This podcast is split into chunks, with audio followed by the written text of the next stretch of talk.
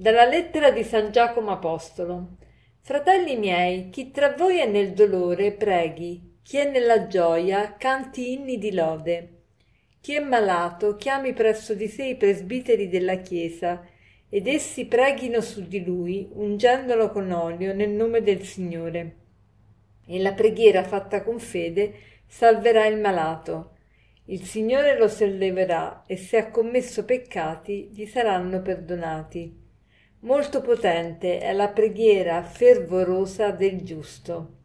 Fratelli miei, se uno di voi si allontana dalla verità e un altro ve lo riconduce, costui sappia che chi riconduce un peccatore dalla sua via di errore lo salverà dalla morte e coprirà una moltitudine di peccati.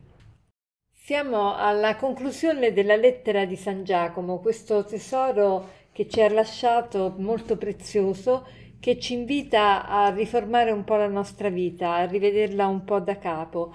E in particolare oggi Giacomo ci invita proprio ad esaminare com'è la nostra preghiera, se preghiamo, quanto preghiamo, come preghiamo. E qui lo dice chiaramente, eh, c'è la preghiera per ogni situazione di vita. Lui dice, fratelli, chi tra voi è nel dolore, preghi, chi è nel dolore, preghi.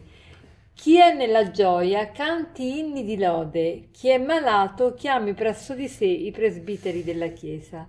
Ce n'è per tutti, la preghiera è per tutti. Perché è così importante la preghiera?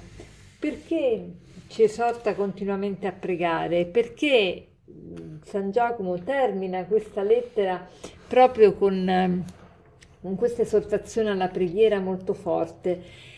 Ecco, il motivo principale sicuramente è questo, che la preghiera è vitale. La preghiera non solo è buona farla, è importante, ma la preghiera è vitale. Vitale che cosa vuol dire? Che mi fa vivere, mi dà la vita. Se non prego non vivo. La preghiera mi fa vivere.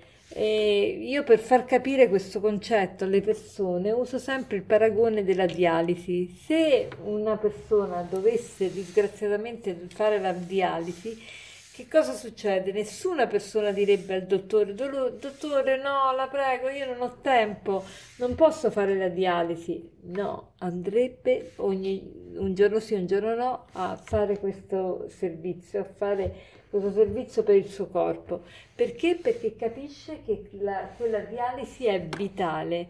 Ecco, la preghiera non è soltanto un'azione buona che se la facciamo è meglio, se non la facciamo pazienza. La preghiera è vitale, ci serve per vivere, ci fa vivere, è la nostra vita.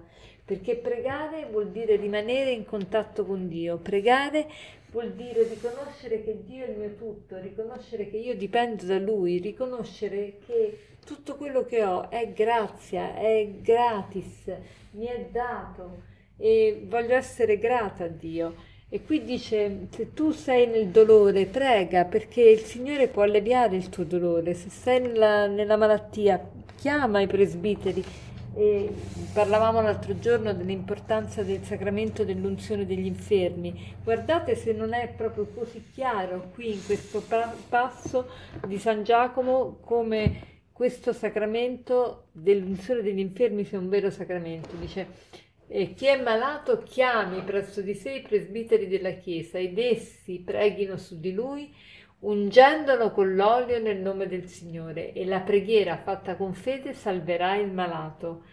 Eh, il Signore lo solleverà e se ha commesso peccati gli saranno perdonati. Questo è proprio il sacramento dell'unzione degli infermi, così come la Chiesa lo ha concepito e proprio partendo da questi versetti che si è approfondito il significato di questo gesto sacramentale.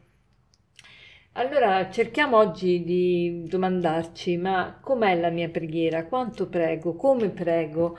Eh, che cosa dico al Signore? Eh, di solito eh, la mia preghiera è una preghiera fervente, è una preghiera accurata, è una preghiera attenta o è una preghiera sciatta, una preghiera forse parolaia, piena di parole ma che non mi porta nessun cambiamento, una preghiera devozionale ma nel senso non de- deteriore del termine, cioè una preghiera che è a parte dalla mia vita, è staccata dalla mia vita di tutti i giorni, non incide nella mia vita di tutti i giorni.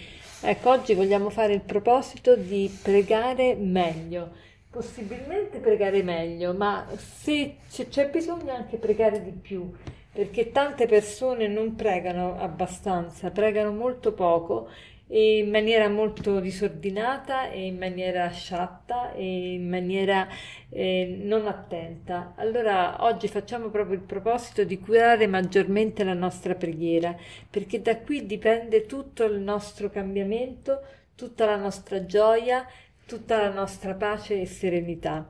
E per concludere vorrei citarvi questo aforisma è di Kierkegaard. Lui dice: La preghiera. No, gli antichi dicevano che pregare è respirare. Qui si vede quanto sia sciocco voler parlare di un perché. Perché io respiro? Perché altrimenti morrei. Così è la preghiera. Gli antichi dicevano che pregare è respirare. Qui si vede quanto sia sciocco voler parlare di un perché. Perché io respiro? Perché altrimenti morrei. Così la preghiera. Buona giornata.